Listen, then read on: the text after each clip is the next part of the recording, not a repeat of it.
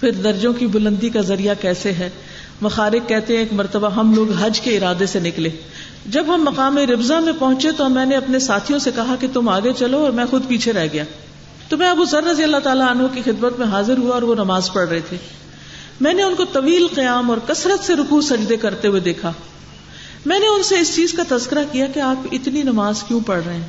انہوں نے کہا، میں اپنی طرف سے بہتر سے بہتر میں کوئی کمی نہیں کرتا۔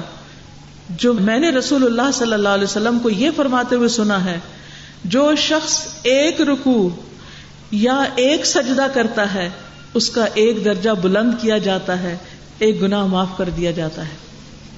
تو اس لیے صرف فرض نمازوں پر ہی اکتفا نہ کیا کریں، بلکہ نوافل سے بھی اپنے درجات کی بلندی کا اہتمام کریں۔ پھر اسی طرح جو شخص چالیس دن تک جماعت سے نماز پڑھتا ہے اور تکبیر اولا کے ساتھ پڑھتا ہے، اس کے لیے دو آزادیاں لکھ دی جاتی۔ ایک جہنم سے آزادی، دوسری منافقت سے آزادی۔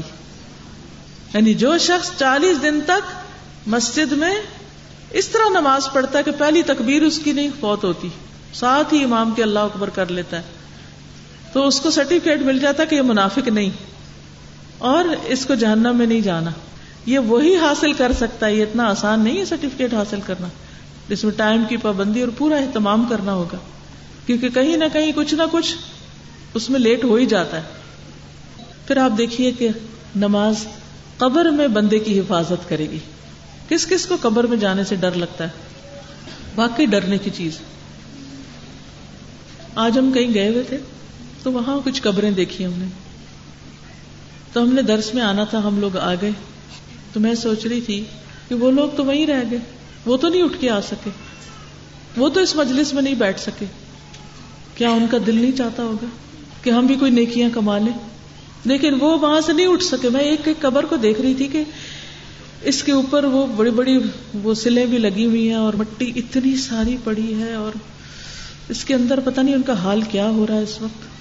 وہ باہر آنا بھی چاہے تو آ نہیں سکتے۔ اب اندر کوئی جا بھی نہیں سکتا۔ نہ کوئی پنکھا لے کے، نہ کوئی بستر لے کے، نہ کوئی کھانا لے کے، کچھ بھی نہیں۔ لیکن آج میرے پاس آزادی ہے کہ میں اس جگہ کو چھوڑ کے، اس قبرستان کو چھوڑ کے یہاں آ کے بیٹھ گئی۔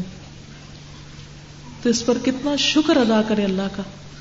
تو آپ دیکھیے کہ جب بندے کو قبر میں دفنایا جاتا ہے، قبر میں رکھ دیا جاتا ہے اور مٹی ڈال دی جاتی تو وہ دفنانے والوں کے جوتوں کی آواز سنتا ہے۔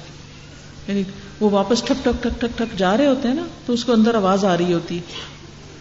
اگر وہ مومن ہوتا ہے، تو اس کی نماز اس کے سرانے کی طرف آ جاتی، اس کو بچانے کے لیے۔ فوراً نمازیں آ جاتی ہیں۔ روزہ اس کے دائیں طرف آ جاتا ہے۔ زکات بائیں طرف آ جاتی ہے۔ صدقہ اور دیگر نیکیاں جو اچھے کام ہوتے ہیں، وہ پاؤں کی طرف آ جاتے ہیں۔ تو اگر کوئی چیز اس کے سر کی طرف سے آنے لگے تو نماز کہتی ہے، میری طرف سے آنے کا کوئی راستہ نہیں۔ تو وہ چیز دائیں طرف سے آنے چاہتی ہے۔ روزے کہتے ہیں، میری طرف سے نہیں آ سکتے۔ پھر وہ اس کے بائیں طرف سے آنا چاہتی ہے وہ چیز۔ کوئی تکلیف دینے والی، کوئی اس کو پریشان کرنے والی۔ تو زکات کہتی ہے کہ نہیں، ادھر سے نہیں، یہ رستہ یہ رستہ بند ہے۔ پھر وہ اس کے پاؤں کی طرف سے آنا چاہتی ہے۔ تو دیگر نیک مال، صدقہ اور نیکیاں اور لوگوں سے اچھا سلوک وہ کہتا ہے میری طرف سے بھی آنے کا کوئی راستہ نہیں۔ اس طرح وہ میت پوری طرح حفاظت میں ہوتی لیکن اگر نماز ہی نہیں ہوئی تو کوئی اپنی پڑھ کے ہمیں اندر بھیجے گا؟ کوئی نہیں پڑھتا۔ کوئی اپنی نہیں پڑھتے لوگ، ہمارے لیے کون پڑھے گا؟ پڑھے بھی تو فائدہ کوئی نہیں۔ کوئی کسی کی نماز نہیں پڑھ سکتا۔ یہ رکھا ہی نہیں اللہ تعالیٰ نے۔ ہر ایک کو اپنی پڑھنی ہے، چاہے بیمار ہو، پریشان ہو، غریب ہو، امیر ہو، دکھی ہو، غمگین ہو، خوش ہو، شادی کا دن ہے یا کسی کی فوتگی کا دن ہے، ہر دن نماز پڑھنی ہے۔ تو بہنوں، جب نماز میں سستی ہونے لگے، جب پڑھنے کو دل نہ چاہے، تو امیجن کیا کرے کہ میں اس قبرستان میں پڑی ہوں اور میرے سر کی طرف سے کوئی چیز آ رہی ہے اور مجھے ڈر لگ رہا ہے، تو میں نے وہ نماز وہاں کھڑی کرنی۔ تو اس کے لیے مجھے خود اس وقت نماز قائم کر لینی چاہیے، نماز کے لیے کھڑا ہو جانا چاہیے۔ پھر اسی طرح قیامت کے دن اندھیرا ہوگا اور ہر ایک کا نور اس کا اپنا اپنا ہی ہوگا، کوئی کسی کی لائٹ پہ نہیں جا سکے گا۔ تبو حرا سے روایت ہے کہ رسول اللہ صلی اللہ علیہ وسلم نے فرمایا، جو لوگ اندھیرے میں مسجد کی طرف جاتے ہیں، اللہ تعالیٰ ان کے لیے قیامت کے دن چمکدار نور کے ساتھ روشنی کرے گا۔ ایک اور حدیث میں فرمایا، اندھیرے میں مسجد جانے والوں کو قیامت کے دن مکمل نور کی خوشخبری دے دو۔ پھر ایسے لوگوں کے جسم سجدے اور وضو کے آزاد کی چمک سے روشن ہو جائے گا۔ پھر اسی طرح قیامت کے دن برہان اور نجات کا ذریعہ بنے گی۔ یعنی جو نماز کی حفاظت کرے گا، تو نماز قیامت کے دن اس کے لیے روشنی، دلیل اور نجات کا سبب بن جائے گی۔ اور اس کے لیے جنت کی خوشخبری ہے۔ اور نماز کو ضائع نہ کرنے والے سے جنت کا وعدہ ہے۔ رسول اللہ صلی اللہ علیہ وسلم نے فرمایا، اللہ نے اپنے بندوں پر پانچ نمازیں فرض کر دی ہیں۔ جو شخص انہیں اس طرح ادا کرے کہ ان میں سے کسی چیز کو ضائع نہ کرے اور نہ ان کا حق معمولی سمجھے تو اللہ تبارک و تعالیٰ کا وعدہ ہے کہ اسے جنت میں داخل کرے گا۔ اور جو انہیں اس طرح ادا نہ کرے تو اللہ تعالیٰ کا اس سے کوئی وعدہ نہیں۔ چاہے تو سزا دے، چاہے تو اس کو معاف کر دے۔ پھر جنت میں مہمانی کا سبب بنے گی نماز۔ رسول اللہ صلی اللہ علیہ وسلم نے فرمایا، جو شخص مسجد میں صبح شام حاضری دیتا ہے، اللہ تعالیٰ جنت میں اس کی مہمانی کرے گا۔ وہ صبح اور شام جب بھی مسجد میں جائے پھر نمازوں کی وجہ سے جنت میں پہلے پہلے داخلہ مل جائے گا۔ پرائرٹی بیسس پر۔ ابو حرارا کہتے ہیں کہ قبیلہ قزا کے ایک خاندان بلی کے دو شخص نبی صلی اللہ علیہ وسلم پر ایمان لائے ایک ہی دن۔ ان میں سے ایک تو جہاد کرتے ہوئے شہید ہو گیا، دوسرا ایک سال اور زندہ رہا اور پھر وہ بھی فوت ہو گیا۔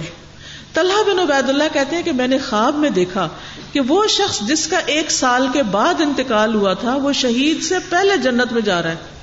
تو مجھے بڑی حیرانی ہوئی۔ صبح میں نے رسول اللہ صلی اللہ علیہ وسلم کو یہ خواب سنایا۔ یا کسی اور نے بھی بتایا، تو میں رسول اللہ صلی اللہ علیہ وسلم کے پاس گیا تو آپ نے فرمایا، کیا اس نے اس کے بعد رمضان کے روزے نہیں رکھے تھے؟ اور سال بھر میں چھ ہزار اور اتنی اتنی رکاتے نہیں پڑی تھی۔ یعنی پہلا جو شہید ہو گیا، اس کی نمازیں کم تھی اور یہ جو بعد میں فوت ہوا ہے، یہ چھ ہزار رکاتے زیادہ پڑھ کے فوت ہوا ہے۔ تو یہ چھ ہزار رکاتے اس کو جنت میں پہلے لے جا رہی ہیں۔ تو ایسا نہیں کہ نمازیں پڑھنا جو ہے وہ کوئی معمولی سی چیز ہے۔ پھر ایسے لوگوں کے لیے جنت میں بالا خانے ہیں جن کا اندر باہر سے اور باہر اندر سے نظر آئے یعنی کرسٹل کلیئر انتہائی چمکدار۔ ایک دیہاتی نے پوچھا، یہ کس کے لیے ہے فرمایا، اس کے لیے جو اچھی بات کرے، کھانا کھلائے۔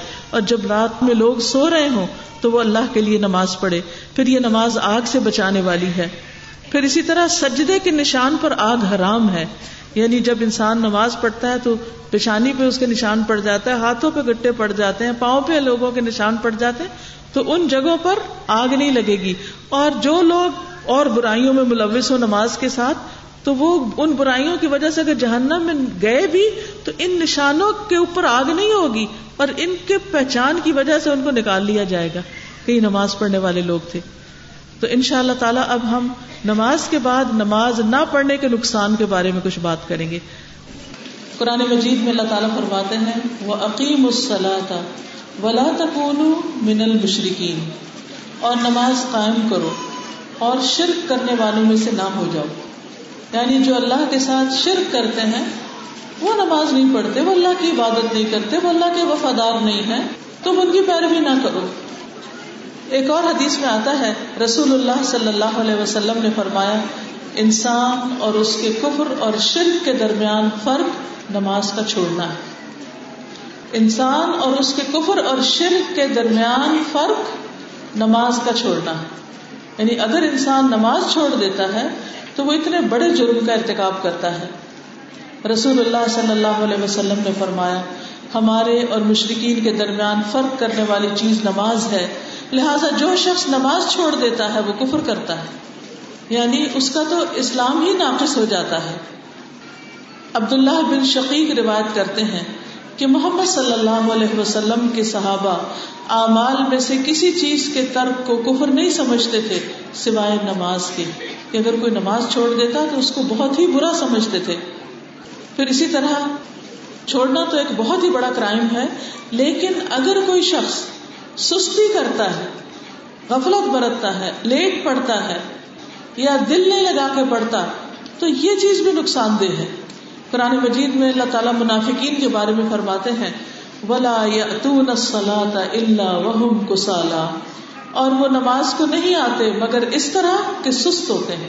سستی کے ساتھ نماز کی طرف آتے ان کا دل ہی نہیں کرتا نماز پڑھنے کو۔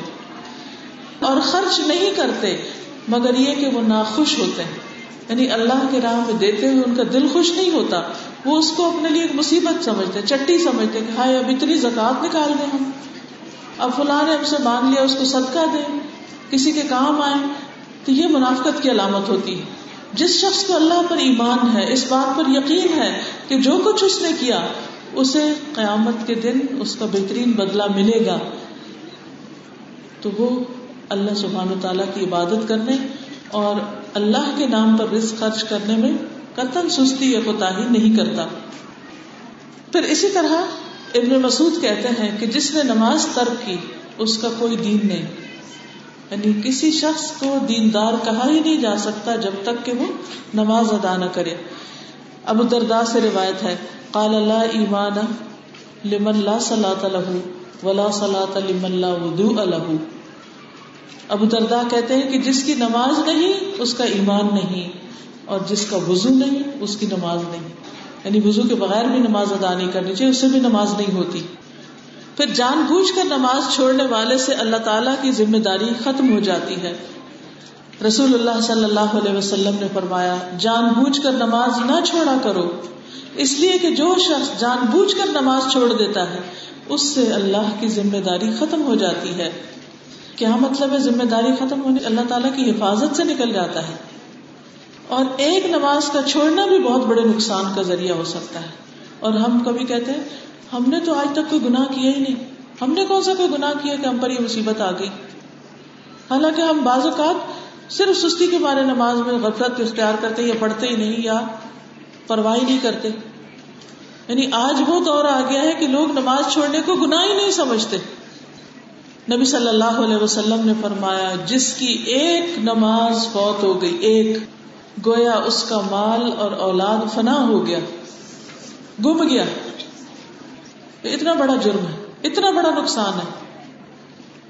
ایک اور جگہ پر آتا ہے، صحیح بخاری کی روایت ہے، نبی صلی اللہ علیہ وسلم نے فرمایا، جس نے اثر کی نماز چھوڑ دی، اس کے اعمال باطل ہو گئے یعنی اس کے باقی اعمال بھی ضائع ہو گئے۔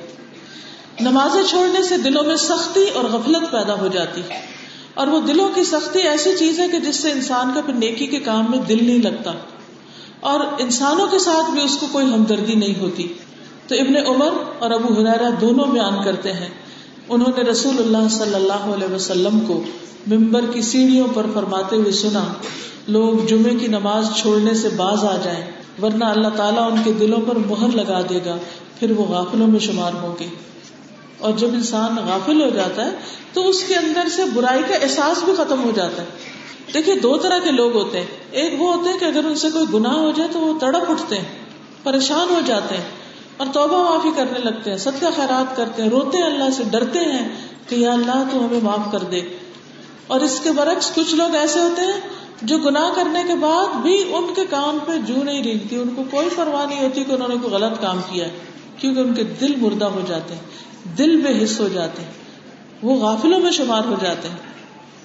تو جس کو اپنے گناہ کی شدت کا گریوٹی کا احساس ہی نہیں، وہ توبہ کب کرے گا؟ اور وہ توبہ کیوں کرے گا؟ پھر اسی طرح نماز کے وقت سونے والے کے کان میں شیطان پیشاب کرتا ہے۔ عبداللہ رضی اللہ عنہ بیان کرتے ہیں کہ نبی صلی اللہ علیہ وسلم کے سامنے ایک شخص کا ذکر کیا گیا کہ وہ صبح تک پڑا سوتا رہتا ہے۔ یعنی صبح تک پڑا سوتا رہا اور اس نے نماز کوئی نہیں پڑھی۔ اس پر آپ نے فرمایا، شیطان نے اس کے کان میں پیشاب کر دیا یعنی ایک اپنی نجاست ڈال دی ہے اس کے اندر۔ تو پھر جب شیطان کی نجاست انسان پہ پڑ جاتی ہے، تو وہ کسی بھی شکل میں نکل سکتی۔ تو شیطان قابو پا جاتے بازو کا تو آپ دیکھیں، لوگ کہتے ہیں ان پہ کوئی اثر ہو گیا کہتے ہیں نا، اثر ہو گیا کوئی جن نے پوزیس کر لیا ہے یا کوئی اور ان کے اوپر اثرات ہو گئے ہیں۔ کیا وجہ ہوتی؟ اس کی ایک وجہ نماز چھوڑنا بھی ہو سکتی، کیونکہ جس نے نماز چھوڑی، وہ اللہ کی حفاظت سے نکل گیا۔ جب اللہ کی حفاظت سے نکل گیا، تو پھر شیطان مردود آئے یا ابلیس آئے یا کوئی اور آئے، وہ جس طرح چاہے اس انسان کے ساتھ کھیلے۔ پھر اسی طرح جو شخص نماز چھوڑتے ہیں، ان کی دوستی بھی پھر ایمان والوں سے اور دین والوں سے نہیں رہتی۔ قدرتی طور پر ان کا مزاج ہی فرق ہو جاتا ہے۔ ابن عمر کہتے ہیں کہ جب ہم کسی آدمی کو فجر اور عشاء کی نماز میں حاضر نہ پاتے کہ وہ آیا نہیں، تو ہم اس کے بارے میں برا گمان رکھتے تھے کہ شاید وہ منافق ہے۔ کیونکہ کوئی سچا مومن ایسا نہیں کرتا تھا۔ اور آج آپ دیکھیں کتنے گھروں کے مرد فجر اور عشاء میں مسجد جاتے ہیں۔ اگر آج صحابہ کرام ایسے مردوں کو دیکھیں تو ان کے بارے میں کیا فتوا لگائیں؟ قرآن مجید کی کچھ آیتوں سے بھی پتہ چلتا ہے کہ بے نمازی کے مرنے پر اللہ تعالیٰ کس طرح ناراض ہوتے ہیں؟ سورت القیامہ میں آتا ہے ولطفت الساق بالساق الى ربك يومئذ المساق فلا صدق ولا صلى ولكن كذب وتولى اور پنڈلی پنڈلی کے ساتھ جڑ جائے گی۔ یعنی جب روح نکلنے لگتی ہے تو پاؤں یا ٹھنڈے ہو جاتے ہیں۔ انسان اپنے آپ ہلا بھی نہیں سکتا۔ الا رب کا یوم المساق اس دن تیرے رب ہی کی طرف روانگی ہے۔ اب جانے کا وقت آ گیا ہے۔ اب دنیا میں رہنے کا وقت ختم ہو گیا ہے۔ سو، نہ تو اس نے تصدیق کی اور نہ نماز ادا کی، لیکن اس نے جٹلایا اور منہ پھیرا۔ تو مطلب یہ کہ اب اللہ کو جا کے کیا منہ دکھائے گا؟ تو ہم اگر اللہ تعالی کی عبادت سے بھاگتے ہیں، نہیں ادا کرنا چاہتے، تو کبھی سوچے کہ ہم بھاگ کر کہاں جائیں گے؟ کہاں چھپیں گے؟ کیسے بچیں گے؟ پھر اسی طرح نماز سے غافل ہونے والے کی قبر میں سزا۔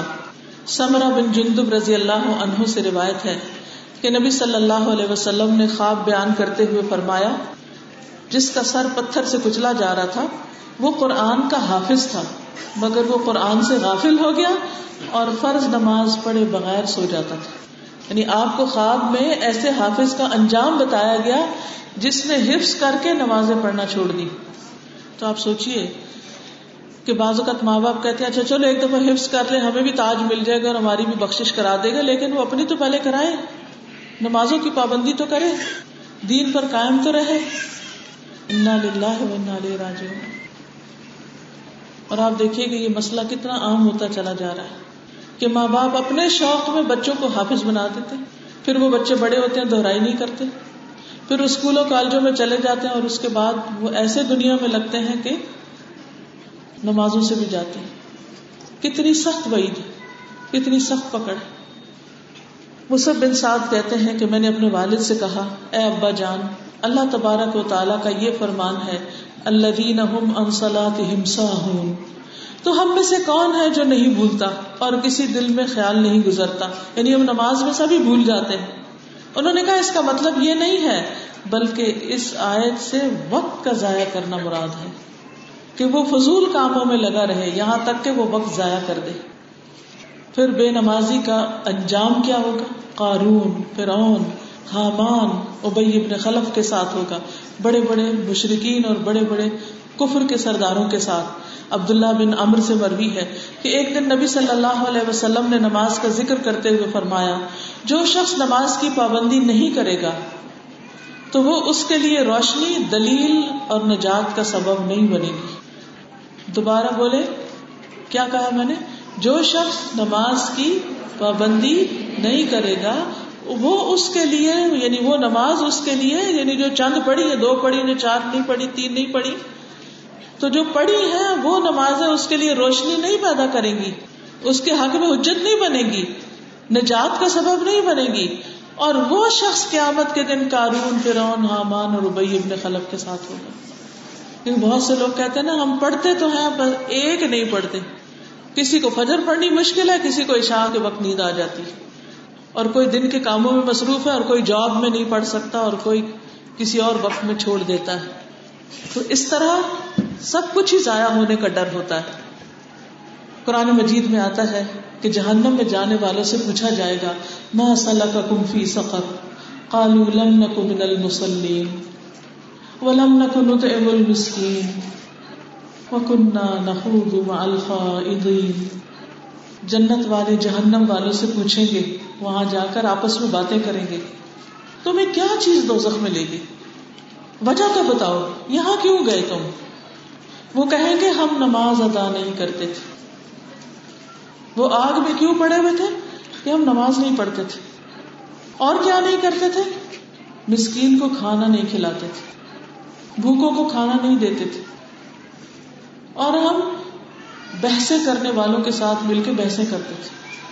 یعنی دین کی کوئی بات ہوئی تو بحثیں شروع ہو گئی۔ اکثر آپ دیکھیں کہ اگر آپ کسی کو نصیحت کرتے ہیں تو آگے سے بحث شروع کر دیتے ہیں۔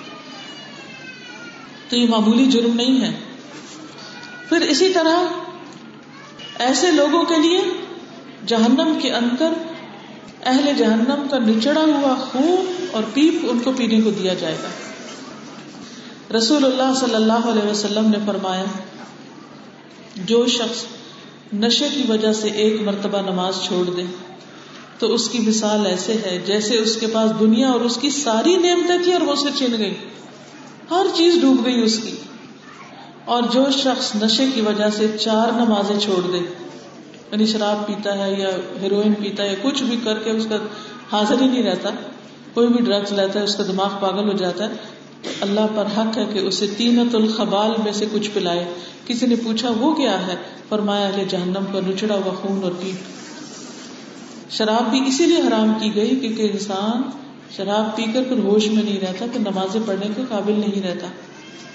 تو اس سے یہ بات پتہ چلتی ہے کہ نماز کا چھوڑنا کوئی معمولی بات نہیں ہے۔ اگر انسان کو برے انجام کا پتہ چل جائے تو ہر حال میں نماز ادا کرنے والا ہو۔ لیکن بات یہ ہے کہ نماز پڑھ کر بھی کچھ لوگوں کو کچھ حاصل نہیں ہوتا۔ نماز کے فائدے ان کو نہیں ملتے۔ یہ کون لوگ ہیں؟ رسول اللہ صلی اللہ علیہ وسلم نے فرمایا، جو آدمی نہ صحیح طریقے سے رکو کرے اور سجدے بھی ٹھونگے ہی مارے اس کی مثال اس بھوکے شخص کی ہے جو ایک یا دو کھجورے کھاتا ہے اور یہ کھجورے اسے کچھ فائدہ نہیں دیتی۔ کبھی ایسا ہوا نا کہ آپ نے ایک کھجور یا دو کھجورے گئے اس سے اور بھوک بڑک اٹھتی۔ اور لگتا ہے کچھ بھی نہیں کھایا۔ تو ایسے ہی کچھ لوگ نماز پڑھتے ہیں اور وہ بھوکے ہی رہتے ہیں۔ ان کو روحانی تسکین نہیں ہوتی، دلی سکون حاصل نہیں ہوتا۔ کیوں؟ کیونکہ ان کی نماز کا طریقہ ٹھیک نہیں تھا۔ اسی لیے آج انشاءاللہ یہ چھوٹی سی کتاب ہے، مختصر صحیح نماز نبوی کے نبی صلی اللہ علیہ وسلم کیسے نماز ادا کرتے تھے۔ یہ بالکل چھوٹی سی ہر ایک کے پاس ہو تو ایک ایک جملہ پڑھ کے اس کے مطابق اپنی نمازیں ٹھیک کی جا سکتی۔ بار بار اس کو پڑھا جا سکتا ہے۔ اور یہ کون سی نماز ہے کہ جو فائدہ نہیں دیتی؟ جو نبی صلی اللہ علیہ وسلم کے طریقے پر نہ پڑی گئی ہے ابو وائل کہتے ہیں کہ ایک مرتبہ حذیفہ رضی اللہ عنہ نے ایک شخص کو دیکھا جو رکو اور سجدہ پورا نہیں کر رہا تھا۔ آپ کو پتا کمر پوری کی پوری اسٹریٹ ہو جائے کہ اس میں پانی بھی رکھے تو گرے نہ۔ ایسا نہیں ہونی چاہیے اور یوں نیچے بھی نہیں ہونی چاہیے۔ بالکل اسٹریٹ یعنی یوں۔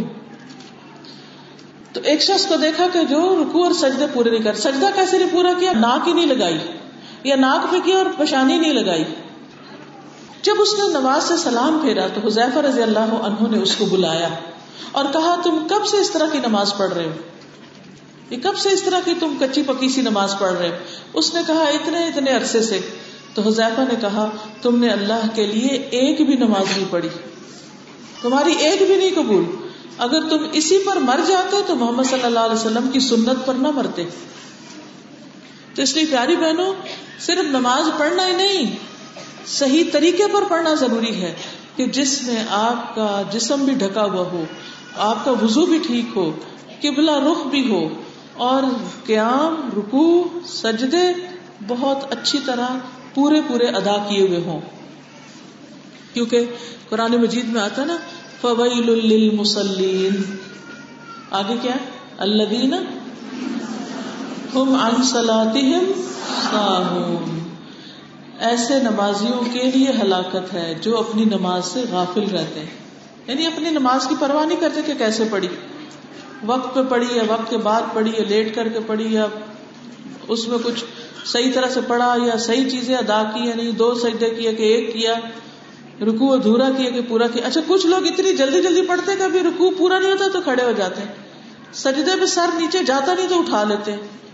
تو بس وہ ایک چھڑپا ہی مارنے والی بات ہو جاتی ہے، وہ پوری طرح حق تو ادا نہیں ہوتا۔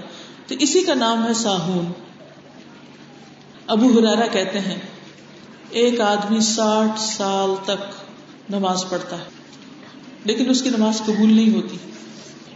شاید اس کی وجہ یہ ہو کہ وہ رکو تو پورا کرتا ہو، لیکن سجدہ مکمل نہ ہو۔ یا سجدے تو پورے ہوں، لیکن رکو پورا نہ ہو۔ تو اس لیے ہر چیز ٹھیک ٹھیک پوری کرنی ہے۔ یاد رہے گی یہ بات؟ اگر ہم چاہتے ہیں کہ ہماری نمازیں ہمیں فائدہ دیں، تو ہر چیز پوری پوری کرنی ہے۔ ورنہ محنت ضائع ہو جائے گی، کیا ہوا بھی ویسٹ ہو جائے گا۔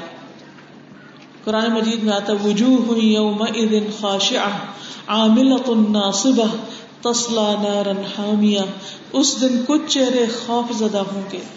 سخت محنت کرنے والے تھکے ہارے ہوں گے دہتی ہوئی آگ میں داخل ہوں گے۔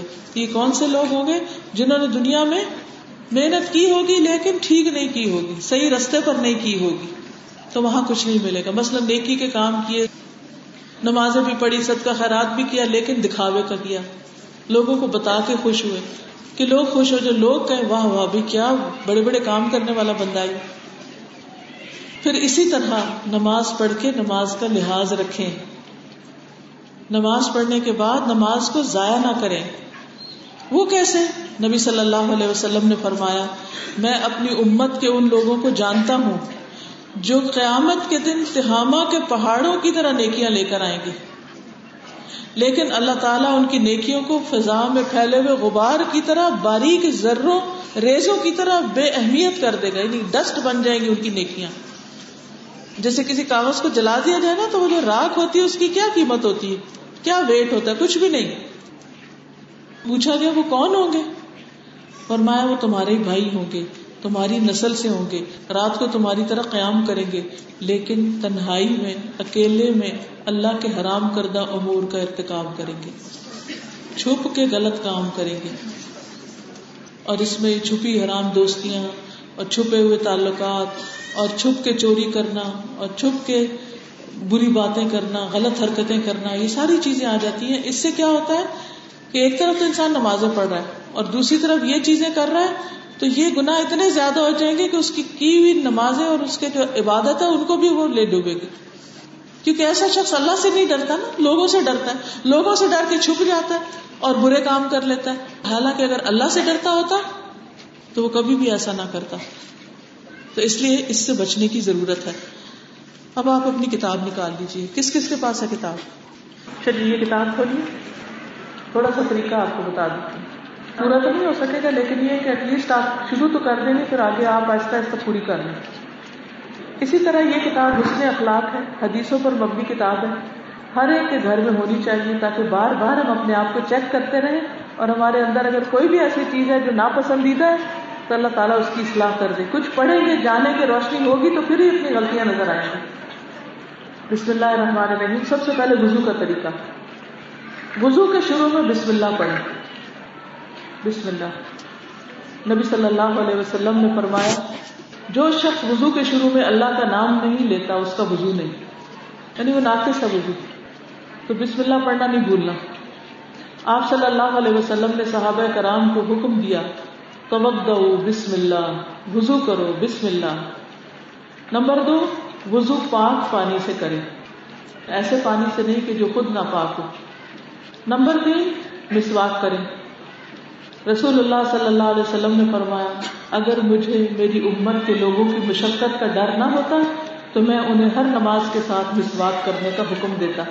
آپ صلی اللہ علیہ وسلم نے رات کو اٹھ کر مسواک کی اور وضو کیا، تو گویا آپ وضو سے پہلے ہی مسواک کر لیتے۔ پھر اپنی دونوں ہتھیلیاں تین دفعہ دھوئی یعنی تین دفعہ ہاتھوں کو مل کے دھویا۔ اب ہمارا کیا ہوتا ہے؟ ٹیپ سے پانی کھلا ہوا ہوتا ہے۔ تو ہم ایسے ایک دفعہ کرتے بات کرتے لیکن یہ کہ تین دفعہ کریں تو ہم زلیل کی مل کے دھوئے اپنے ہاتھوں سے، ٹھیک ہے؟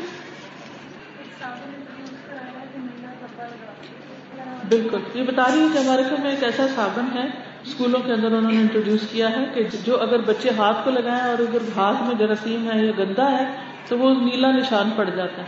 تو بچہ اس کو ملتا رہتا ہے، ملتا رہتا ہے، جب تک کہ وہ نشان ہٹ نہیں جاتا اور اس طرح وہ پورا ہاتھ صاف ہو جاتا ہے۔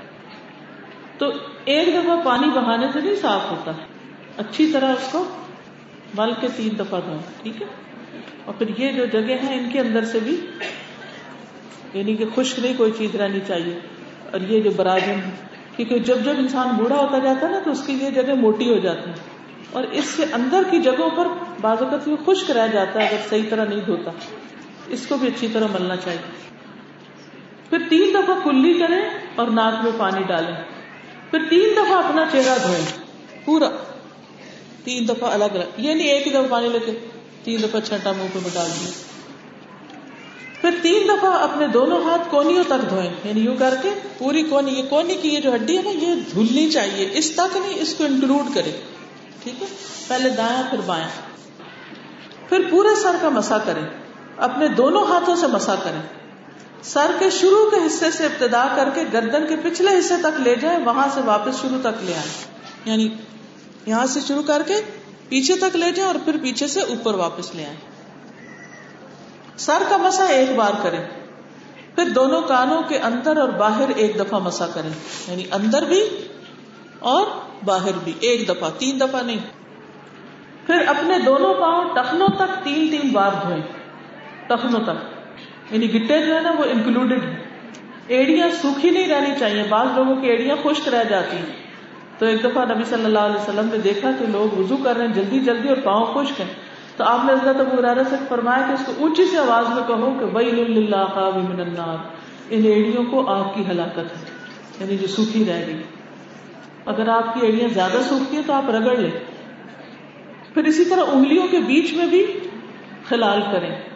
وضو کے دوران میں ہاتھوں اور پاؤں کی انگلیوں کا خلال کرنا چاہیے۔ خلال کا مطلب کیا ہے کہ ان کے اندر سے یعنی ایک دوسرے کے اندر انگلیاں ڈالیں داڑھی کا خلال بھی کرنا چاہیے۔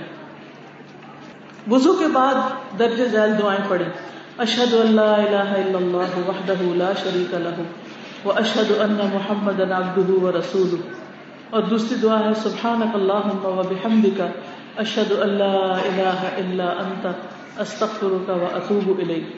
جو شخص یہ دعا پڑھتا ہے، اس کے لیے جنت کے سارے دروازے کھل جاتے ہیں جس میں چاہے داخل ہو۔ لیکن بعض لوگ وضو کے بعد آسمان کی طرف انگلی کا اشارہ کر کے کوئی دعا پڑھتے ہیں، ایسا کچھ بھی نہیں ہے حدیث میں۔ پھر اگر وضو ٹوٹ جائے، وضو کرتے وقت تو شروع سے دوبارہ کریں۔ اور اگر ختم کیا آپ نے اور وضو ٹوٹ گیا تو دوبارہ وضو کرنا ہوگا۔ پھر نماز ادا کریں۔ نمبر ایک، رسول اللہ صلی اللہ علیہ وسلم جب نماز کے لیے کھڑے ہوتے تو قبلے کی طرف یعنی کعبہ کی طرف رخ کرتے۔ دونوں ہاتھ اوپر اٹھاتے، رفع یدین کرتے اور اللہ اکبر فرماتے۔ یعنی دونوں ہاتھ اوپر اٹھاتے اور اللہ اکبر کہتے۔ اور فرماتے، جب تو نماز کے لیے کھڑا ہو تو تکبیر کہہ یعنی اللہ اکبر کہو۔ آپ صلی اللہ علیہ وسلم اپنے دونوں ہاتھ کندھوں تک اٹھاتے۔ یہ بھی ثابت ہے کہ آپ اپنے دونوں ہاتھ کانوں تک اٹھاتے۔ یعنی اس طرح بھی اور ذرا اوپر بھی، دونوں طرح ہی جائز ہے۔ یہ نہیں فرق کہ عورتیں جو ہے وہ نیچے کریں اور مرد جو ہے وہ کانوں کو پکڑے ایسا کچھ بھی نہیں ہے۔ دونوں ہی ایک جیسا ہی کر سکتے ہیں۔ لیکن زیادہ حدیثیں کندھوں تک کی ہیں، ٹھیک ہے؟ لیکن ہاتھ اٹھاتے وقت ہاتھوں کے ساتھ کانوں کا پکڑنا یا چھونا، یہ ثابت نہیں۔ یعنی جب کانوں تک اٹھائے تو یہ نہیں کہ یہاں ایسے انگوٹھا کر کے تو اس کو کانوں کو لگائیں، اس کی کوئی ضرورت نہیں بس قریب لے جائیں۔ آپ انگلیاں پھیلا کر ہاتھ اٹھاتے یعنی یوں نہیں ہاتھ کریں، بلکہ کیا کریں ایسے نارمل نیچرل جتنے کھلے ہیں، بس اتنے کھلے رکھے نہ ان کو بند کریں اور نہ یہ خود چوڑا کریں ایسے۔ پورے بھی نہیں کھولنے۔ لیکن بس ایسے نیچرل وے میں جتنے آرام سے کھل جاتے ہیں یعنی انگلیاں کھلی ہوں۔ آپ صلی اللہ علیہ وسلم اپنا دایاں ہاتھ اپنے بائیں ہاتھ پر سینے پر رکھتے۔ یعنی یہ سینا ہے، دایاں ہاتھ، بائیں ہاتھ پر سینے پر رکھتے۔ کچھ لوگوں کو میں دیکھا یہاں سے پکڑتے ہیں، کونیاں پکڑ رہے ہوتے ہیں۔ یہ غلط طریقہ ہے۔ کچھ لوگ ہاتھ میں ہاتھ یوں رکھ لیتے ہیں۔ یہ بھی غلط طریقہ ہے۔ ٹھیک ہے؟ یہ حصہ اس حصے پر آنا چاہیے۔ ہاتھ پر ہاتھ۔ ٹھیک؟ اور اگر آپ سمجھے کہ جیسے جماعت سے نماز پڑھ رہے تھے نا، تو اگر آپ مثلا جسم ذرا بھاری ہے کچھ، تو تھوڑا سا آپ آگے کر سکتے ہیں، لیکن یہ نہیں کہ آدھی بازو پکڑے یا اس طرح پکڑے یہ نہیں کرنا چاہیے۔ لوگوں کو رسول اللہ صلی اللہ علیہ وسلم کی طرف سے یہ حکم دیا جاتا کہ نماز میں دائیں ہاتھ بائیں زرا پر رکھے زرا کوہنی کے سرے سے درمیانی انگلی کے سرے تک ہوتا ہے۔ ٹھیک ہے؟ یعنی اس حصے تک۔ یہاں تک لا سکتے ہیں آپ۔ یہاں یہاں ٹھیک ہے، لیکن کونی نہیں پکڑنی۔ اور شاید کوہنی سے ہتھیلی تک کا حصہ ہوتا ہے۔ ٹھیک ہے؟ اگر ہاتھ پوری ذرا ہتھیلی کلائی اور ہتھیلی سے کوہنی تک رکھا جائے تو خود بخود ناک سے اوپر سینے پر آ جاتا ہے۔ یعنی اگر آپ ہاتھ کو ذرا آگے کریں گے تو پھر یہ نیچے نہیں جائے گا، خود بخود یعنی چھوٹا ہو جائے گا نا، تو اوپر آ جائے گا پھر۔ رسول اللہ صلی اللہ علیہ وسلم تقبیر تحریمہ اور قرآت کے درمیان یعنی سورت فاتح کے درمیان دعا پڑھتے اور ان دعا میں سبحان اللہ و بحمد کا و تبار قسم کا و تعالی جدو کا ولا الہ غیرک، اور اسی طرح اللہ باعد بینی و بین خطایا کما بعدت بین المشرق والمغرب۔ اللہم نقنی من الخطایا کما ينقى الثوب الابيض من الدنس اللہم بغسل خطایا بالماء والثلج والبرد۔ یہ دعائیں پڑھتے تھے۔ ثابت شدہ جو بھی دعائیں ہیں، وہ آپ پڑھ سکتے ہیں۔ ہم نے کچھ ایسے پیپر بھی چھپوائے ہیں جس میں ساری دعائیں اکٹھی کر دی ہیں جو یہاں پر پڑھی جا سکتی ہیں۔ اس کے بعد آپ یہ دعا پڑھتے، اعوذ باللہ السمیع العلیم من الشیطان الرجیم من حمزه ونفخه ونفثه یعنی اعوذ باللہ من الشیطان الرجیم کے علاوہ کیا پڑھ سکتے؟ اعوذ باللہ السمیع العلیم من الشیطان الرجیم من حمزه ونفخه ونفثه اس کا مطلب کیا ہے؟ اعوذ باللہ، میں اللہ کی پناہ چاہتا ہوں۔ السمیع العلیم، جو سننے والا ہے، جاننے والا ہے۔ کس سے من الشیطان الرجیم، شیطان مردود سے بچنے کے لیے۔ من حمزی ہی، اس کی اکساہٹوں سے وہ نفقی، اور اس کے پھونک مارنے سے وہ نفقی، اور اس کے تھتکارنے سے۔ یعنی شیطان جو انسانوں پہ پھونکے مارتا ہے یا تھوکے پھینکتا ہے، اس سے میں اللہ کی پناہ چاہتا ہوں۔ پھر آپ بسم اللہ الرحمن الرحیم پڑھتے، اور اس کے بعد سورت الفاتحہ پڑھتے ٹھیک ہے؟ سورت فاتحہ کون سی الحمد للہ رب العالمین، آمین تک۔ جو شخص نماز میں سورت فاتحہ نہ پڑھے، اس کی نماز نہیں ہوتی۔ رسول اللہ صلی اللہ علیہ وسلم نے فرمایا، ہر نماز جس میں سورت فاتحہ نہ پڑھی جائے، وہ ناقص ہے ناقص ہے۔ آخر میں آمین کہتے پھر اس کے بعد بسم اللہ پڑھتے اور کوئی بھی اور سورت پڑھتے۔ یعنی کل اللہ بھی اور کل اللہ کے علاوہ بھی مختلف نمازوں میں آپ مختلف صورتیں پڑھتے تھے۔ جیسے صبح کی دو سنتوں میں کیا پڑھتے تھے؟ کلیائی الکافرون، پہلی رکت میں اور دوسری میں کل ہو اللہ سے۔ بطر کی پہلی رکت میں سب حسم رب کلالہ دوسری میں کلیائی الکافرون اور تیسری میں کل ہو اللہ احد۔ شابش، ٹھیک ہے۔ پھر آپ سورت سے پہلے بسم اللہ الرحمن الرحیم پڑھتے، آپ صلی اللہ علیہ وسلم نے فرمایا، پھر سورت فاتح پڑھو اور جو اللہ چاہے پڑھو یعنی جو اور قرآن کا حصہ پڑھنا چاہو پڑھو۔ نبی صلی اللہ علیہ وسلم پہلی دو رکتوں میں سورت فاتح اور کوئی ایک سورت پڑھتے، اور آخری دو رکتوں میں سورت فاتح ہی پڑھتے یعنی فرض نمازوں میں۔ آپ کراط کے بعد رکو سے پہلے ستا کرتے یعنی کراط کرتے، پھر ذرا سی خاموشی اختیار کرتے اور پھر اس کے بعد رکو کو جاتے پھر آپ رکو کے لیے تکبیر اللہ اکبر کہتے پھر آپ اپنے دونوں ہاتھ کندھوں تک اٹھاتے یعنی جب رکو میں جانے لگتے تو پھر آپ ہاتھ اٹھاتے اس کو رفا یدین کرنا کہتے ہیں۔ پھر آپ رکو کے بعد رفا یدین کرتے اور اس کے بعد تکبیر کہتے اللہ اکبر کہتے اگر پہلے تکبیر اور بعد میں رفا یدین کر لیا جائے تو یہ بھی جائز ہے۔ ایک اور حدیث میں آتا ہے کہ آپ صلی اللہ علیہ وسلم تکبیر کہتے تو رفا دان کرتے نہیں اللہ اکبر کہتے ہوئے دونوں چیزیں کرتے ہوئے نیچے جاتے رکو کرنے کے لیے۔ جب رکو کرتے تو اپنے ہاتھوں سے اپنے گھٹنے مضبوطی سے پکڑتے۔ کیسے؟ گوڈوں کو پکڑے ذرا اپنے گٹنوں پہ ہاتھ لگائے صرف ٹچ نہیں کرنا، بلکہ گٹنوں کو پکڑنا ہے ایک طرح سے۔ ٹھیک ہے؟ یعنی بعض لوگ رکو کرتے ہیں نا، سارا بوجھ کمر پہ دیتے ہیں۔ اور ہاتھ بس یوں ہی گٹنوں پہ رکھ دیتے تو اس پہ کیا کرنا چاہیے؟ گٹنوں کو باقاعدہ انگلیاں کھول کے پکڑ لینا چاہیے۔ پھر اعتدال سے رکو کرتے۔ اپنی کمر جھکاتے اور برابر کرتے۔ آپ کا سر نہ تو پیٹ سے اونچا ہوتا اور نہ نیچا، بلکہ پیٹ کے برابر ہوتا یعنی اسٹریٹ ہوتا۔ اور پھر آپ صلی اللہ علیہ وسلم نے رکو کیا۔ یعنی ایک حدیث میں آتا ہے کہ آپ نے رکو کیا۔ تو اپنے دونوں ہاتھ اپنے گھٹنے پر رکھے گویا آپ نے انہیں پکڑ رکھا ہے اور دونوں ہاتھ کمان کی ڈوری کی طرح تان کر اپنے پہلوؤں سے دور رکھے۔ یعنی جب رکو کرے تو آپ کے یہ بازو جو ہے یہ ہٹے ہوئے ہونے چاہیے، جسم کے ساتھ چپکے ہوئے نہیں ہونے چاہیے۔ ٹھیک ہے؟ پھر آپ رکو میں سبحان ربی العظیم کہتے رہتے۔ اور آپ اس کا حکم دیتے کہ رکو کی دعا بھی پڑھے آپ کے رکو کی دعائیں بھی بہت سی ثابت ہے ہم نے اس پر بھی پیپر بنائے ہیں۔ سبحان اللہ ربنا و بحمد اللہ لی۔ آپ کثرت سے یہ پڑھتے تھے۔ سبوح قدوس رب الملائکتی والروح۔ پھر سبحان کا و بحمد لا الہ الا انت۔ یہ سب رکوع میں پڑھتے تھے آپ۔ اللہ لک رکعت و بک آمنت و لک اسلمت۔ خشع سمعی و بصری و مخی و عزمی و عصبی۔ یعنی ان دعاؤں میں سے کوئی دعا بھی پڑھی جا سکتی ہے۔ ان دعاؤں کا ایک ہی رکو یا سجدے میں جمع کرنا اور اکٹھا پڑھنا کسی سری دلیل سے ثابت نہیں۔ پھر اس کے بعد تشہد کی حالت میں یعنی اگر اتحیات پڑھنا ہے تو اس کے بعد جو بھی شخص دعائیں پڑھنا چاہے، وہ پڑھ سکتا ہے۔ یعنی ایک سے زیادہ دعائیں بھی پڑھی جا سکتی ایک شخص نماز صحیح نہیں پڑھتا تھا۔ آپ نے اسے نماز کا طریقہ سکھانے کے لیے فرمایا جب تو نماز کے لیے کھڑا ہو تو پورا وضو کر، پھر قبلہ کی طرف رخ کر کے تکبیر اللہ اکبر کہ پھر قرآن سے جو میسر ہو یعنی سورت فاتحہ پڑھو، پھر اطمینان سے رکو کرو، پھر اٹھ کر اطمینان سے برابر کھڑے ہو جاؤ، پھر اطمینان سے سجدہ کرو، پھر اطمینان سے اٹھ کر بیٹھ جاؤ، پھر اطمینان سے دوسرا سجدہ کرو، پھر دوسرے سجدے سے اطمینان سے اٹھ کے بیٹھ جاؤ، پھر اپنی ساری نماز کی ساری رکتوں میں اسی طرح کرو۔ پھر آپ صلی اللہ علیہ وسلم رکو سے سر اٹھاتے تو رفا دین کرتے اور سمی اللہ علیہ حمد ربنا ولکل حمد کہتے اور خالی ربنا لکل حمد بھی ولکل حمد اور ربنا لکل حمد دونوں طرح جائز ہے پھر رکو کے بعد کھڑے ہو کر پڑھنے والی دعا۔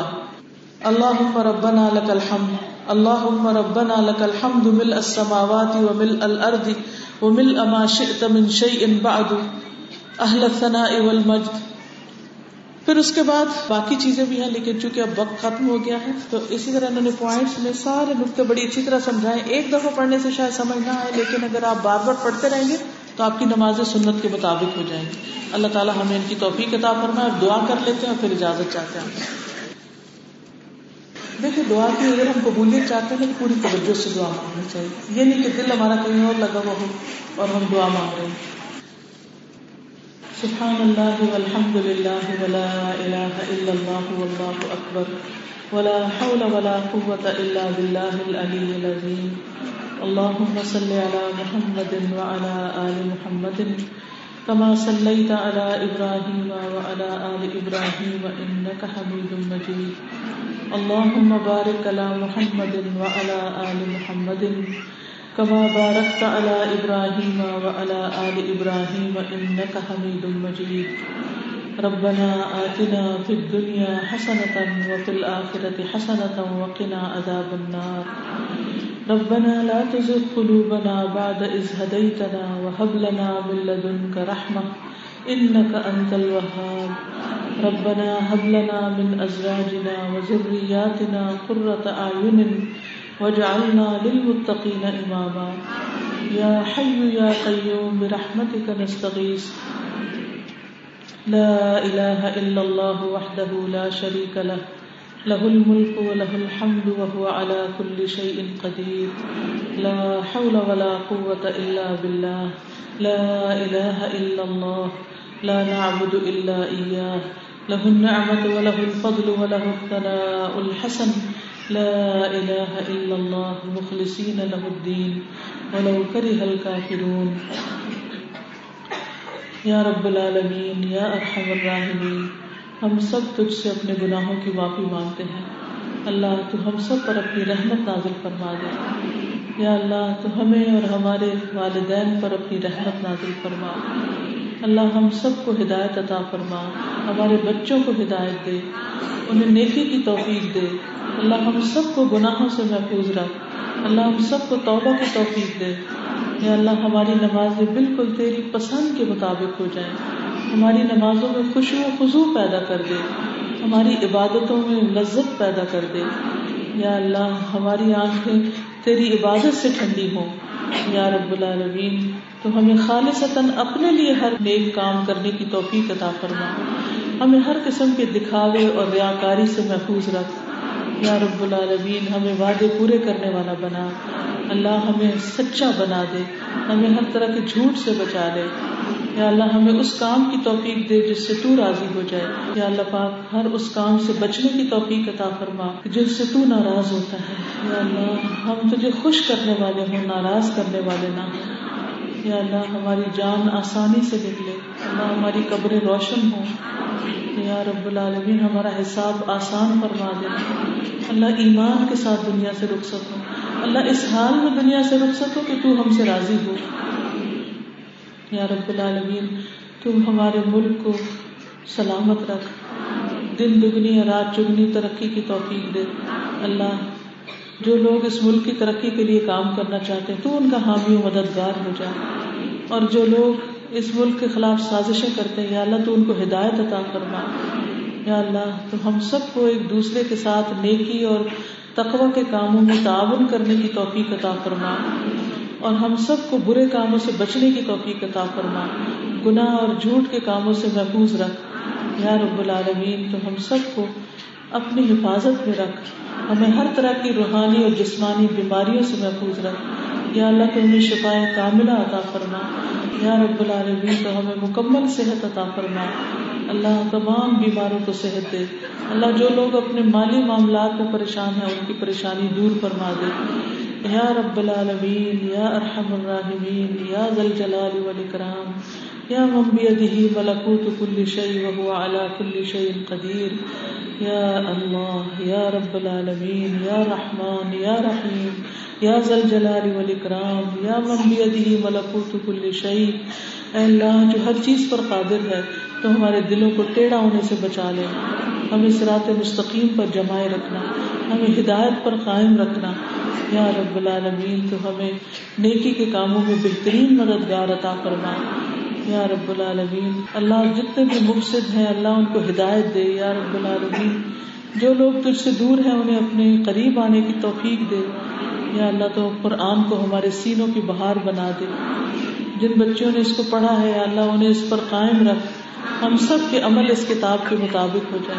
اللہ کی یہ کتاب ہمارے سینوں کا نور، ہماری آنکھوں کا نور بن جائے اور ہماری قبروں کا نور اور ہمارے حشر کا نور بن جائے اور ہمیں بہترین نمازیں ادا کرنے کی توفیق عطا فرما۔ اللہ تو ہمیں حرام مال سے بچا اور حلال عطا فرما۔ اللہ ہم سب کو رزق حلال عطا فرما۔ یا اللہ تو اپنے راستے میں خرچ کرنے کی توفیق عطا فرما۔ اللہ تو ہماری ساری پریشانیاں دور فرما۔ اللہ ہماری اولاد کی پریشانیاں دور فرما۔ یا اللہ جس جس نے جس دعا کے لیے کہا ہے، ان کی وہ دعائیں قبول فرما۔ یا اللہ، جنہوں نے اس مجلس کا اہتمام کیا ہے، اس جگہ کو دیا ہے، اس کا انتظام کیا ہے، اس کے لیے پلاننگ کی ہے، اس میں سارے انتظامات کیے اللہ، ان سب کو بہترین جزائے خیر عطا فرما۔ اللہ، تو سب کی کوششیں قبول فرما۔ اور سب آنے والوں کا آنا قبول فرما۔